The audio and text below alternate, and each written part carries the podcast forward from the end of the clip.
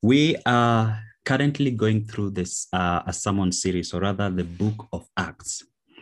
And we have committed ourselves as a church to do, to understand God's heart through this book.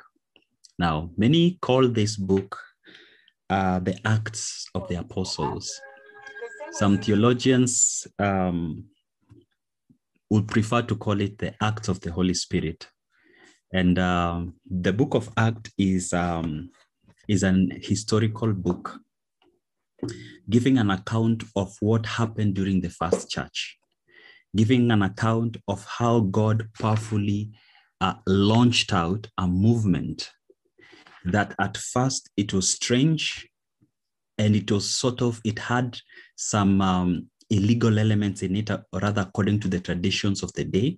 Remember, the traditions of the day, or rather the, the dominating uh, culture that time was the Judaic, Juda- Judaism, or rather the Jewish worship, uh, the Jewish culture of doing things, the Mosaic, if you may call it. And now the church is being bathed. And like Mutiga took, took us uh, through last week, we saw what happened when Peter preached and three thousand people came to, came to the Lord. And uh, that began something amazing. Pentecost, people were filled with the Holy Spirit. People spoke in tongues. And like Mutiga mentioned, that there were people who are encamping around, you know, uh, Jerusalem every year. There are traditions that were prevalent at that time, and worship is one of them, whereby Jew uh, people of Jewish descent who had been who had been scattered around the world would often come back to Jerusalem to celebrate some observe observe some of the festivals uh, during that time. And so it is very strategic, once again, like Mutiga mentioned, that God would perform something like this at a time such as that, during the uh, during the, the the the festival. Now you need to understand that um, every festival that God um, God gave the children of Israel, they were just but types, or you can say a shadow of what God will do. And therefore, if you look carefully from Genesis, from uh, Genesis, um, Exodus, Leviticus, and especially Leviticus, when God is establishing worship. And um, God is basically using every element that he established in that book from Exodus, uh, Leviticus, and he's going to ride on them in order to fulfill what he had in mind at the end of it all. And therefore, uh, festivals such as Pentecost, or rather Passover, all these were shadows. And therefore, in now Acts, we see God is going to now use a platform that is existing to birth forth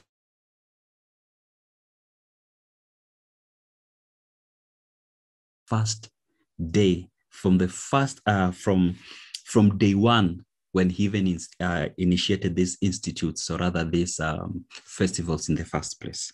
So uh, today we're in the book of Acts chapter two, and we're going to have, we're going to read uh, from verse forty-two to forty-seven. Chapter two, verse forty-two to forty-seven, right? Yes. Um. Okay.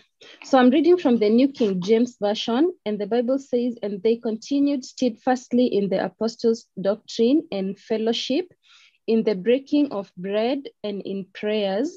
Then fear came upon every soul, and many wonders and signs were done through the apostles. Now all who believed were together and had all things in common, and sold their possessions and goods and divided them among all, as anyone had need." Verse forty-six, "So continuing daily with one accord in the temple, and, and breaking bread from house to house, they ate their food with gladness and simplicity of heart, praising God and having favor with all the people. And the Lord added to the church daily those who are being saved." Amen. All right.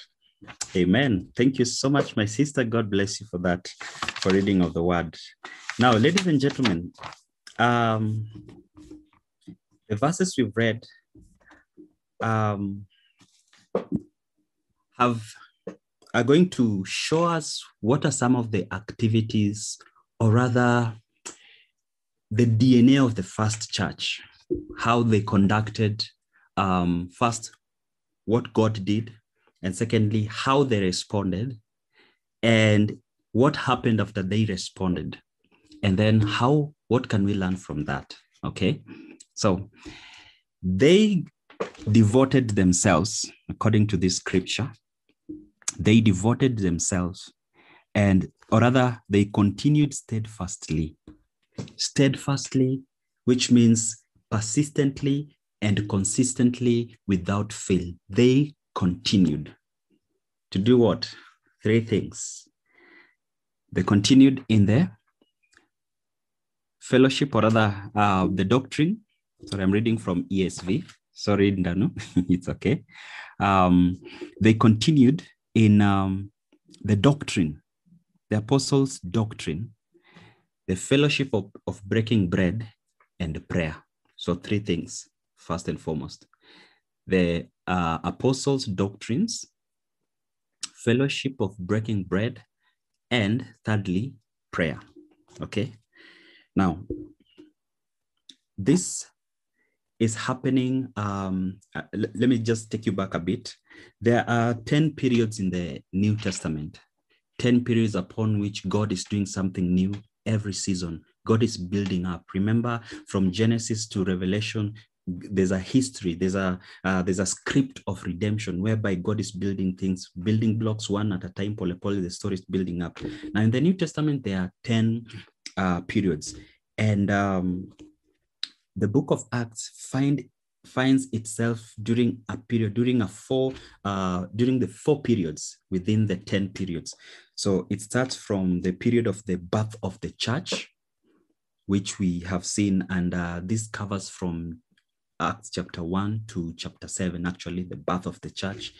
And then the, uh, it still continues to the spread of the church to the Samaritans, which we'll see at uh, Luke, which we'll see at uh, which is at Acts chapter eight to chapter twelve, and also missionary journeys to the Gentiles, which is um, the the eighth period. So the f- sixth period is, let me just say all of them. The first period is the early church, of uh, the early life of Jesus. The second period in the New Testament is the ministry of John the Baptist. It's a period by itself, whereby John is the forerunner. The third period is the ministry of Jesus, whereby this is where Jesus is tempted and um, he performs miracles. And then the fourth period is the trials and crucifixion. This is where Jesus actually is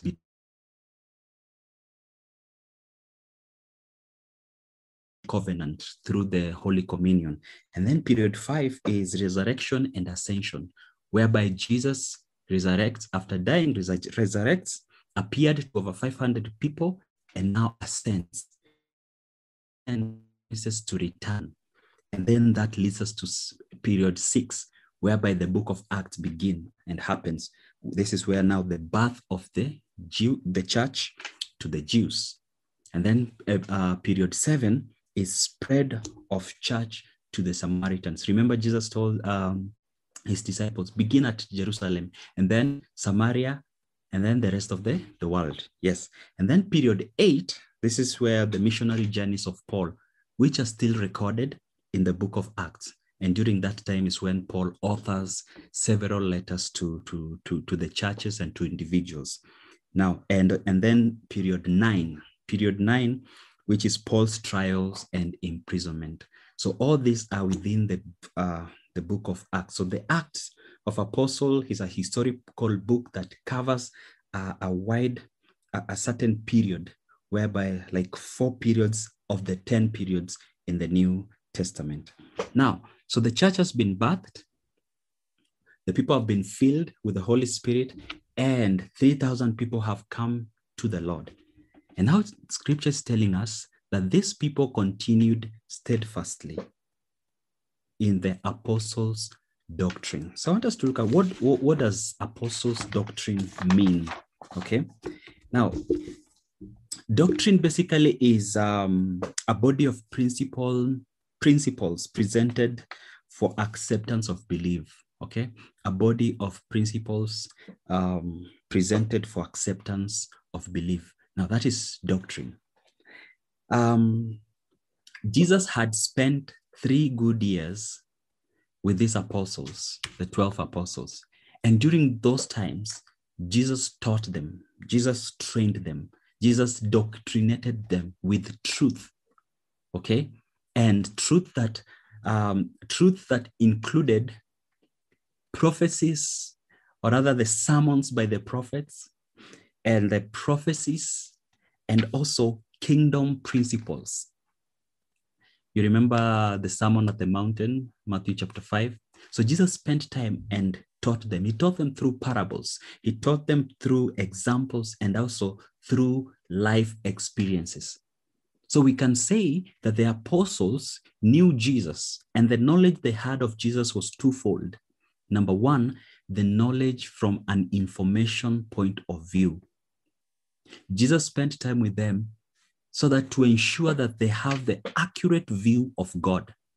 They had the accurate, they, they grasped God in their mind accurately, how God should, uh, who God is and who Jesus is and his mission and vision for the world.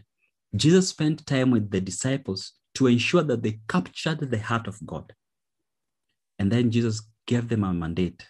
As the Father has sent me, so I send you. Now, so this is what the church did.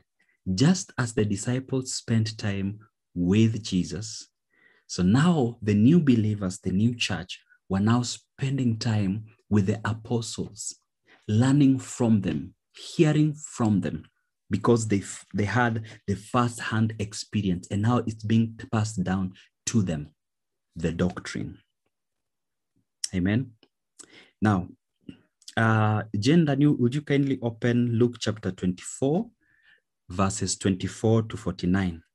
Luke chapter twenty-four, verses forty-four to forty-nine. Thank you. Then he said to them, yes. Luke twenty-four, mm-hmm. verse forty-four to forty-nine, right? Yes. Then he said to them, these are the words which I spoke to you while I was still with you, that mm. all things must be fulfilled which were written in the law of Moses and the prophets and the Psalms concerning me. And he opened their understanding, and that they might comprehend the scriptures. Mm. Then he said to them, thus it is written, and thus it was necessary for Christ, for the Christ to suffer and to rise from the dead on the third day, mm-hmm. and that repentance and remission of sins should be preached in his name to all nations, beginning mm. at Jerusalem. Mm. And, and you are witnesses of these things. Behold, I send the promise of my Father upon you, but tarry in the city of Jerusalem until you are endued with the power from on high. Amen. Amen. So you see, Jesus is reminding his disciples, hey guys, remember, I spent time with you. And what did we do during those time? I taught you. And you can see some of the major, like a summary of truth, a summary of doctrine that Jesus spent teaching them. And that's, that's what the church, that's what should be the focus of the church.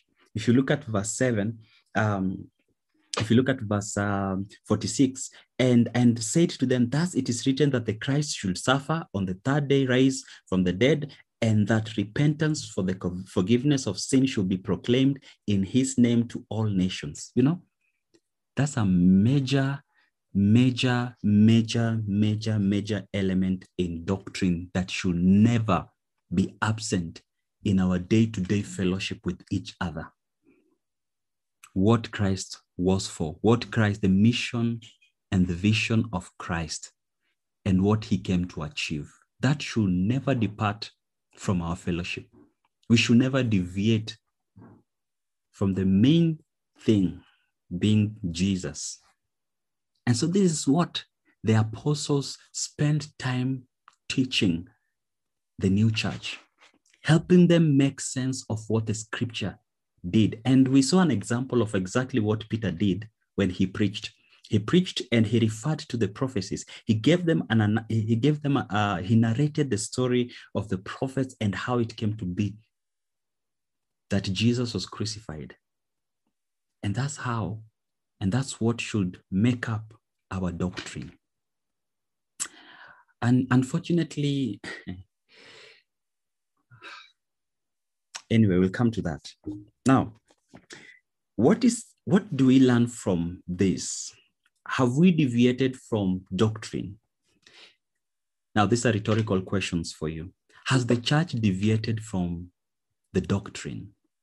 Has the church adopted other forms of truth, or has the, has the church um, deviated from the main thing, which is Christ, the doctrine? Now, what instruction is God giving us? Uh, First Timothy chapter three, verse sixteen. Uh, and Jen, Jen, you can open First Timothy, Second Timothy chapter, no, just read First Timothy chapter three, verse sixteen. First Timothy chapter three, verse sixteen. And then I'll read Second Timothy chapter four, verse two to four. First Timothy chapter three, verse sixteen. Jen? First Timothy chapter three, verse sixteen, and without mm. controversy, great is the mystery of godliness. Mm. God was manifested in the flesh, justified in the spirit, seen by angels, preached among the Gentiles, believed on in the world, received up in glory. Amen. Sorry, uh, Second Timothy chapter three, verse sixteen. My apologies. Second Timothy chapter three, verse sixteen. But that's okay, still second, also a very powerful verse. But read Second Timothy three, sixteen. Chapter three, verse sixteen. Yes. All scripture is given by inspiration of God and is profitable for doctrine, for reproof, for correction, for instruction in righteousness. Yeah. Mm-hmm. Amen. Now, how do we ensure that we maintain doctrine? We may find ourselves within the parameters of true doctrine. One, we're instructed to go back to the Bible, to the Bible. And this Bible, from Genesis to Revelation, is God-breathed. And in it, we have been told that it, it, uh, it is helpful for instruction, exhortation, rebuke, correction, and training of doctrine. So back to the Bible. That's the basic thing to do. That's what, that's what God is telling us, the church of the twenty-first century. Back to the Bible. Back to the Bible. Now, there's a warning. A warning, and in Second Timothy chapter four, verse three uh, to four, the, listen to this. For the time is coming when people will not endure sound teaching. People will not endure sound teaching. Uh-huh. Instead, but having itchy ears, they will accumulate for themselves teachers to suit their own passions,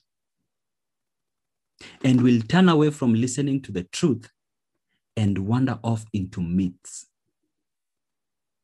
Imagine, that's a prophecy that actually has come to pass.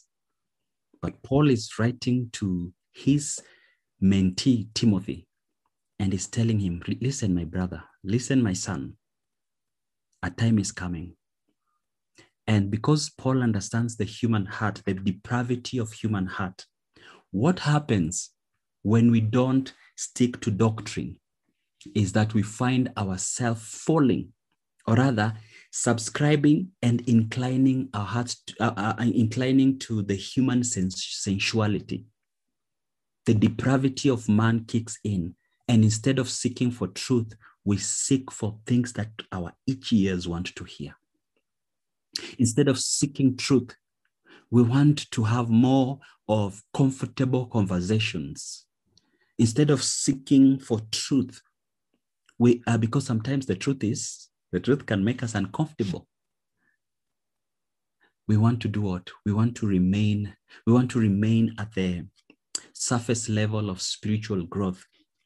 And therefore, looking for people, looking for ministers, looking for pastors who will do what? Who will teach us, speak the things that our human flesh, sensuality yearns to hear instead of truth. Truth is not popular. Praise the Lord. That, now that's a warning. And that's what happens and will happen to us if we don't, if we don't do that. Listen to the to, to what Paul, and uh, I think this happened to a church. This happened to a church. Look at Galatians chapter one, verse six.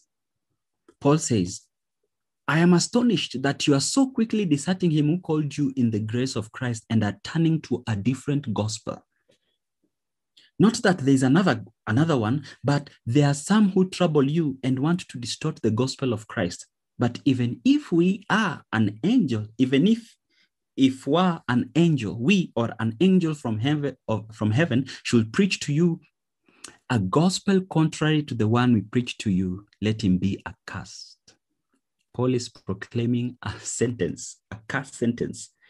Anyone that is pre- preaching anything that is not the gospel, the true gospel, the authentic gospel, let that person be accursed. So the church, the Galatians church, the Galatian church here, we see them slowly deviating and falling prey of sensuality and being easily manipulated. And that's what happens when we don't pursue the truth, when we kind of leave it open, venye itakam, when we are not diligent enough to, to, to seek the right doctrine. We become easy prey and we become easily manipulated by the depravity of man, our sensuality. Me, I feel like. Let me not get there. Now, what would God have us do as far as doctrine is concerned? Uh, Jane, First Peter chapter two, uh, verse two. First Peter chapter two, verse two. Thank you, Jane. Okay, First Peter chapter two and verse two, the Bible says, mm. as newborn babes, yes, desire the pure spiritual, okay, as mm-hmm. new, um, okay, let me read again. As newborn babes, desire the pure milk of the word that you may grow thereby. Amen. God is asking us, you see the way a newborn baby craves and yearns and longs for milk? That that's how we should yearn and long for God's word. That's how, that's how our attitude should be towards God, God's word. Breaking bread is a term that was used, was common during that day, whereby they would fellowship together. So breaking bread basically is like sharing a meal together. So the church, the church shared a meal together. Now, in addition to sharing a meal together, they also added the institution, or rather the uh, this new um, this new program or service that Jesus gave them. That is the Holy.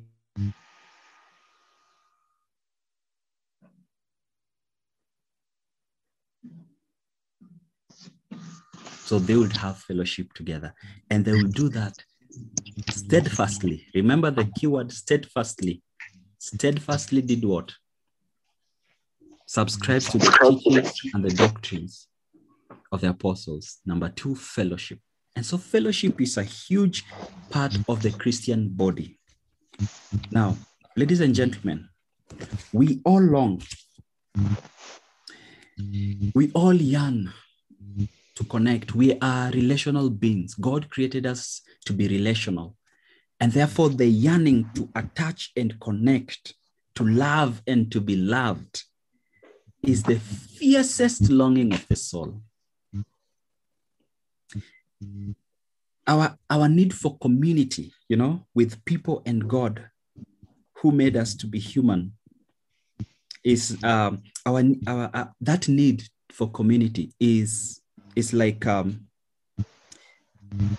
it's like what food and air is to the human body, our need for community. In other words, that need It never goes away. It always stays with us, even when we go against it. Of course, there are many times we want to disconnect from people. We want to be alone by ourselves. Even the introverts, that is a human thing that God has created us in. Now, and it marks us just from while we were still young as babies, as, uh, from nursery and even to, to the retirement home. You know, when you're very old and you're back there, whichever place that is, it marks that. It marks It's, it's something that identi- we identify with. Think of how an infant lift, um, lifts up her face, or uh, let me use her face because I have a daughter, lifts up her face and hopefully, and her hands shall be cute, tiny hands, hoping that the mother or the father will lift that baby up. And the moment they're lifted up, you'll see how they respond with happiness and gladness, the desire to connect. And so during this time, as they were fellowshipping together, which it, it was a tradition to fellowship and have meals, meals together, they adopted this to be part of and, pro, and, and actually strengthened it as part of their Christian values. And what they will do is they will add the Lord's table on it. So the breaking of bread is not necessarily the Lord's table in a, by itself. But you can call it that. The Lord's table is also like breaking bread, but primarily it was fellowship, fellowship. And so I love fellowship. In fact, uh, in my Christian journey, the places have grown more. I attribute ninety percent of my, my growth into fellowship, fellowships, home fellowships. And that's why I'm passionate about home fellowships and e-groups, because that's where growth happens. Apart from now the community, like uh, what we are having on Sunday, which is a one time a week, but that home fellowships, that's where real growth happens. Okay. Now, there, there's an instruction that God is giving us. Uh, and Jane, First Corinthians chapter fourteen, verse twenty-six. Let's read First Corinthians chapter fourteen, verse uh, twenty-six. First Corinthians chapter fourteen, yes, verse twenty-six. Mm-hmm. How is it then, my brethren, mm. whenever you come together, each of you has a psalm, has a teaching, has a tongue, has a revelation, has an interpretation. Let all things be done for edification. Amen.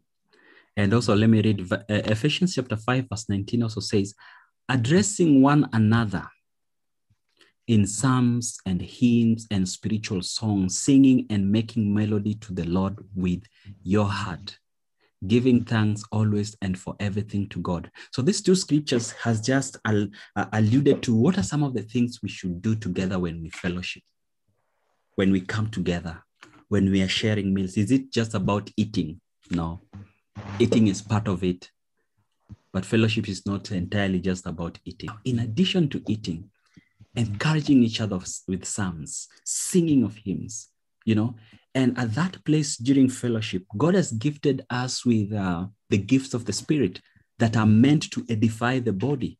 Some may have the gift of healing, some the gift of speaking in tongues, some the gift of interpretation of tongues, the gift of prophecy, you know, the gift of faith, and all that. When each one of us operate within our giftings in that fellowship, there's edification and there's growth. You see? And that's what keeps in fellowship. Now, there's a warning to this. God is giving us, or rather there's a warning. And this warning, let's look at Hebrews chapter ten, verse twenty-four to twenty-five. ten, verse twenty-four to twenty-five. Jen? Thank you. Okay, Hebrews chapter ten, mm-hmm. verse twenty-four to twenty-five. And let us consider one another in order to stir up love and good works, not forsaking the assembling of ourselves together, as is the manner of some, but ex- uh, exhorting one another, and so much more, so much the more as you see the day approaching. Amen. He's asking us to be in the habit of fellowship, meeting together. Fellowship is a place of transformation. So never ever buy in into the a lie from the enemy that you should detach yourself from fellowship. And I'm speaking to you probably, or you're watching this from wherever you're watching from, and you may have decided to take a step away from fellowship. You may have decided that you need to be alone. There is a place for isolation, but rarely do I find any encouragement from being away from a body of believers. Remember, you are a, you are part of the body. You are part of a spiritual entity. And sometimes it's unfortunate that we may treat this spiritual formation, this spiritual body, like we'll like we treat chamas, which are not spiritual entities. Chamas have, or corporate gatherings or corporate groups. No, this is a place whereby a place you shouldn't take for granted. So if you're listening to this, watching this, and you may have made a decision to back off from fellowship, I want to encourage you to go back in, whichever way you will, go back in and allow God to minister to you in that formation, in that body, because that's where you belong. Out there, you become an easy prey. Out there, you become, you'll be prone to evil, the, the, the enemy's manipulation. And you'll be vulnerable to his lies. Go back to fellowship. Come back home. Come back home. Were you thinking of getting out of fellowship? Please don't. Stay in there and allow God to use the people in that space. They may not be perfect, but God will use them to minister to you.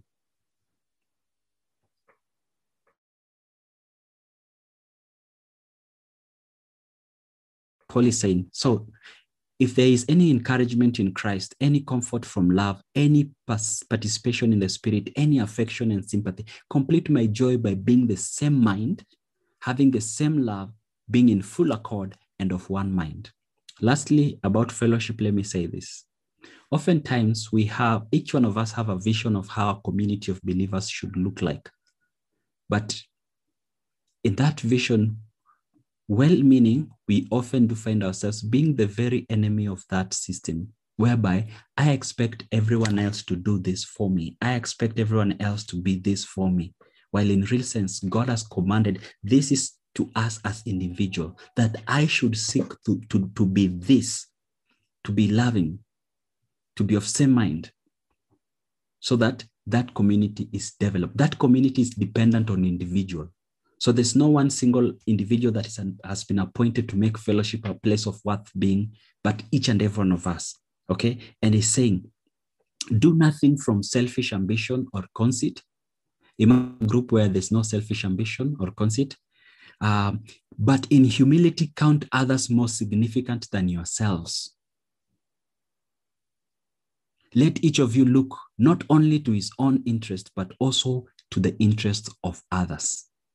Imagine a place whereby we are all looking out to the interest of others. Romans uh, twelve verse ten, each other in preferential treatment. Now, if, if, if that's how I'm thinking, if that's how uh, Pastor is thinking, if that's how Maureen is thinking, if that's how Moses is thinking, Victoria, Emily, Jackie, Joy, Jane, Brenda, Uh, Peru, Mumbi, Sishia, Nia, and Tercy, Esther, if that's how you're thinking, guess what? Automatically, that place of fellowship becomes home, a hub of love, becomes a place where we all look forward to go and be. Because I have a responsibility. the center of the universe is not, is not revolving around me, but rather there's someone else who's better than me. And I'm constantly looking for opportunities to make them better, to make them laugh, to make them smile, to minister to them.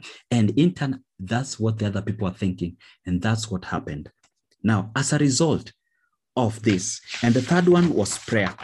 So prayer, the saints in Jerusalem were, they, they always persisted Uh, into, remember I said, God is using existing systems that had already been established for a long time. So there were uh, there were systems that were already in place, and stip- there were stipulated times of prayer. And so the saints observed this. And so prayer became a huge part of the success of the church.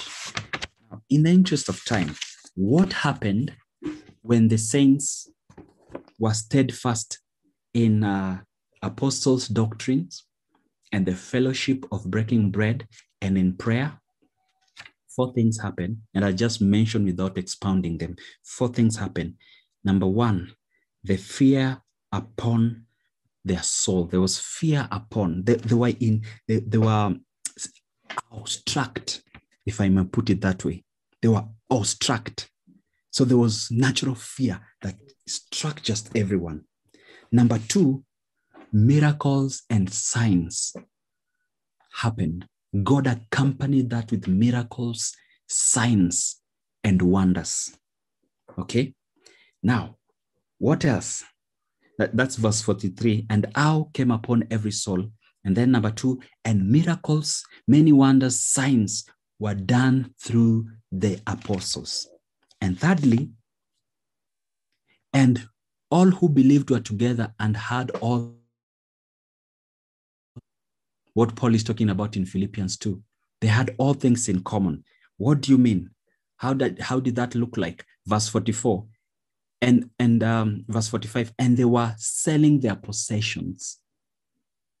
So they sold their possession to the point that, imagine, everyone was thinking, hey, I mean, I, I no, I, I can't have three packets of unga and my fellow saint doesn't even have one. What, what do I do?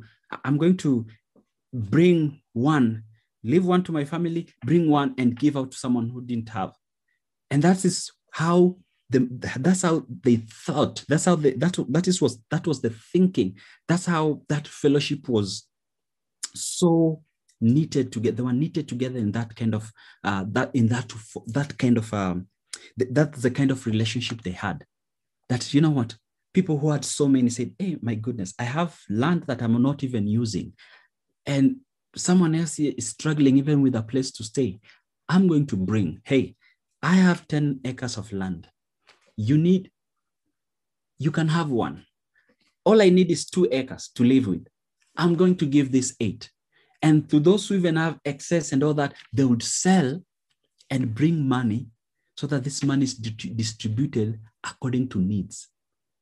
Ladies and gentlemen, there's this philosophy in the world that's, that is, um, hey, associate with people of your class, associate with people of your standards. G. You've had so many very clever, uh, very cleverly articulated wisdom from men about, G, the, the, the, if you're an eagle.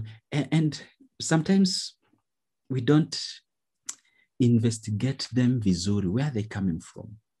According to the church, and if look, if you listen to the teachings of Paul, and even if you look at the book of James, there's no such thing. In fact, humble yourself, associate with the lowly. That's what is called love. And so the fear, people were struck by awe, fear entered upon their soul, the fear of the Lord. Number two, miracles, signs, and wonders perform, were performed. And number three, they shared resources.